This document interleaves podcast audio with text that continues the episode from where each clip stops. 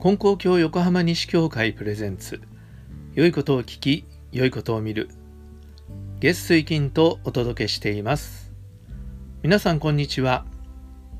このポッドキャストでは金光教の新人をもとにした幸せな生き方を提案しています。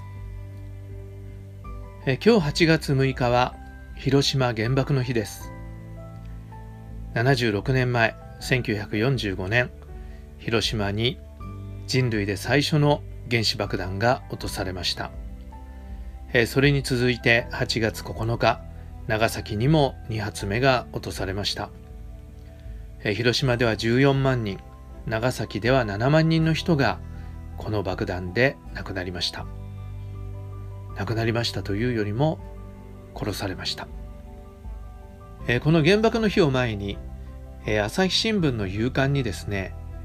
え広島長崎の資料館を訪れた世界的な有名人の、え言葉を紹介している連載が載っています。でそれを見てですねちょっと思いついたんですね。ああ四代金光様はこの原爆の日にどんな歌をお作りになったんだろうか。もう四代金光様はもう毎日毎日心の動きを、え心の姿を短歌にしておられるんですね。ですからまあそれをこう見ていけば原爆の日っていうところを見ればその日に作られたお歌が歌集に載ってるんです。えそれで、え第19歌集土金光様の歌集ですが、えそれをこう開いてみました。で実はこの19歌集っていうのは一番最後なんですね。金光様が亡くなる前年1990年の広島原爆の日にどういうお歌を読まれていたか紹介したいと思います。えー、3つ紹介します。原爆の日が巡りきぬ。あの日から45年の日が巡りきぬ。えー、これ45年目の原爆の日だったんですね。えー、それでこのように読まれました。おい我も45年目原爆の日の黙祷に命加わる。老いっていうのは年老いたという意味ですね。もう一つ。広島市長平和宣言。我が今日の命の耳に響き流れいる。えというようなお歌です。45年、またこの日を迎えているっていう思いがよく伝わると思います。そして45年、金光様も戦争を体験されて広島というのは岡山の隣ですから、えー、金光からも近いわけですよね。ですからそこから、えー、被爆して避難してきた方もあったかもしれませんし知ってる方たちが被爆したというそういうこともあったでしょうし、えー、特別な思いでねその原爆の日というものを、え迎えられたんじゃないかなと思いました。でここで命って言葉が2つの歌に使われてるんですね。原爆の日の黙祷に命加わるとか平和宣言我が今日の命の耳に響き流れいるというようにこうただ黙祷に加わったとかただ平和宣言を聞いたということじゃないんですよね。命というレベルで祈りを込めまた平和宣言をお聞きになったっていうことなんですね。で実はこのお歌をこう味わうんですけれどもそこのところがねどうも分かりきらない理解しがたいものをちょっと感じてたんですが実は昨日の8月5日の先ほど言った新聞の連載でオリバー・ストーン監督えプラトンとか7月4日に生まれてとかベトナム戦争を題材にした映画で有名な監督の言葉が紹介されていました。それを読んで金光様のそのお歌とちょっと響き合うものがあるなっていうことで少し僕なりの理解ができたような気がしていますそのオリバー・ストーン監督の言葉もちょっと紹介してみたいと思いますオリバー・ストーンさん2013年に広島に来られた時広島駅に降り立つや否や報道陣にこうおっしゃったっていうんですね。私はここにいた。68年前ここにいた。と言われたそうです。でこの言葉ちょっとなんかミステリアスな言葉ですよね。ここにいたわけないんですから。でも私はここにいたとおっしゃった。それはどういう意味だったのかというのを、えー、この記者が聞いたんですね。最近。そしたらこういうふうに答えられたそうです。たくさんの人を即死させ全てを滅ぼすようなことを可能にする爆弾が使われた時全世界の魂がそこにいたと言ってもいい。私もそこにいたしあなたもそこにいたんです。これもなかなか難解ですよね。全世界の魂がそこにいた。私もいたしあなたもいたんですよということなんですね。これちょっと僕もね考えました。えどういうことだろう？で僕なりの解釈です。で僕はこういうふうに思ったんですね。そこに原爆が落ちた時その広島に身体的に存在していた人たちだけの経験ではないんだと。これは。これは全人類の経験なんだと。その時その場に生きていた人だけじゃなくて世界の人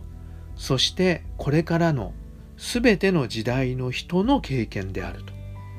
そういう経験として私たちはそれを魂に刻み込まなきゃいけないんだというそういうメッセージかなと思いました。でオリバー・ストーンさん広島の平和記念資料館見学した後にえこういうふうに言ったそうなんですね。私自身最初は原爆投下の正当性を信じていた。広島を忘れてはいけない。正しく記憶しておく必要がある。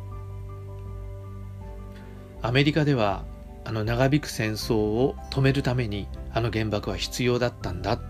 というそういう考え方が今でも強いんですよね。でそうじゃなかったらもっとたくさんの犠牲が出ただろうと。だからあれは良かったんだっていう考え方は今でもそういう考え方の方が多いんですね。でストーン監督もそう思ってたと。でもそうではないということが後で分かったということなんですね。この広島を正しく記憶しておく必要があるんだと言われたそうなんですがこれについても最近の取材で、え次のように補足したそうです。文明世界では記憶と忘却の戦いが常に行われている。重要な戦いだ。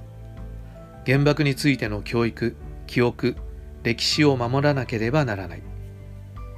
記憶と忘却が戦ってるってことなんですよね。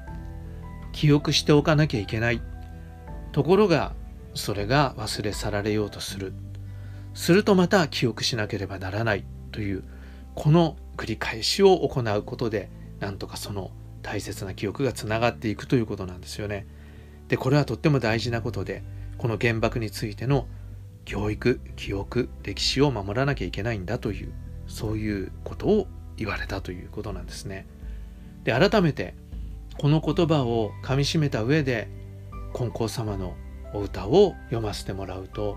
その意味の深さっていうものがわかるような気がするんです。もう一回読みますね。原爆の日が巡りきぬあの日から45年の日が巡りきぬ繰り返し繰り返しこの原爆の日の記憶それを刻みつけておられたんだなということを思うんですね。老い我も45年目原爆の日の黙祷に命加わる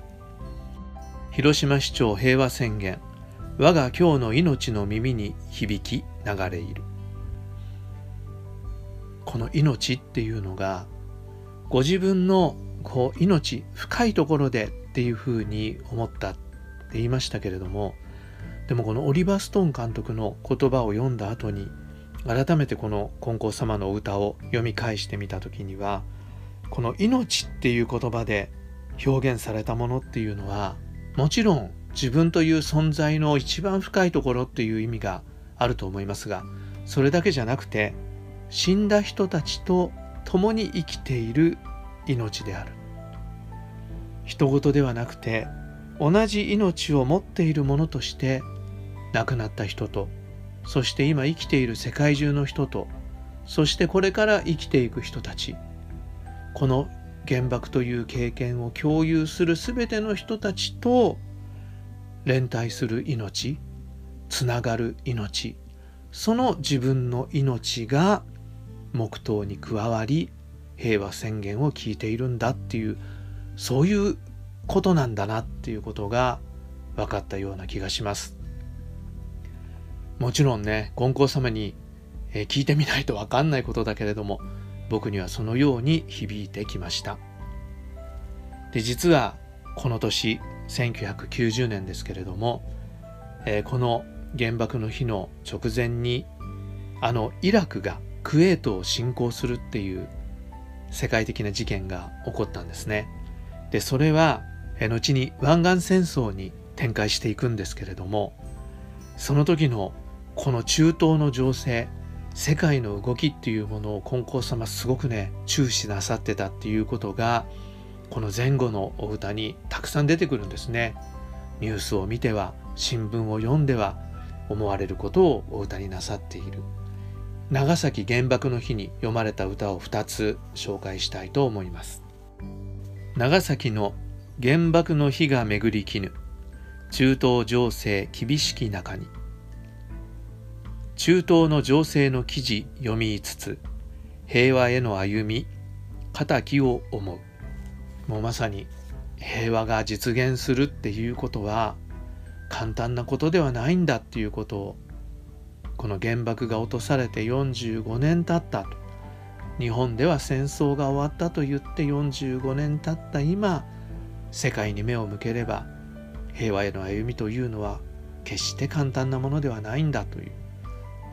これからの人間の努力というものが積み重ねられていかなきゃいけないことなんだっていうことを改めて金光様は心に刻まれたんだなと思います、え、僕らも改めてその過去を振り返り記憶を新たにして記憶を自分の中に刻みつけていかなきゃいけないんだな。それが平和を祈願する平和を作っていくということのスタートになっていくんだと思います。えどうぞ、え皆さんもぜひ今日は平和ということを考え祈り刻みつける日にしていただければありがたいと思います。それでは次回の配信もお聴きください。今日も良い一日に。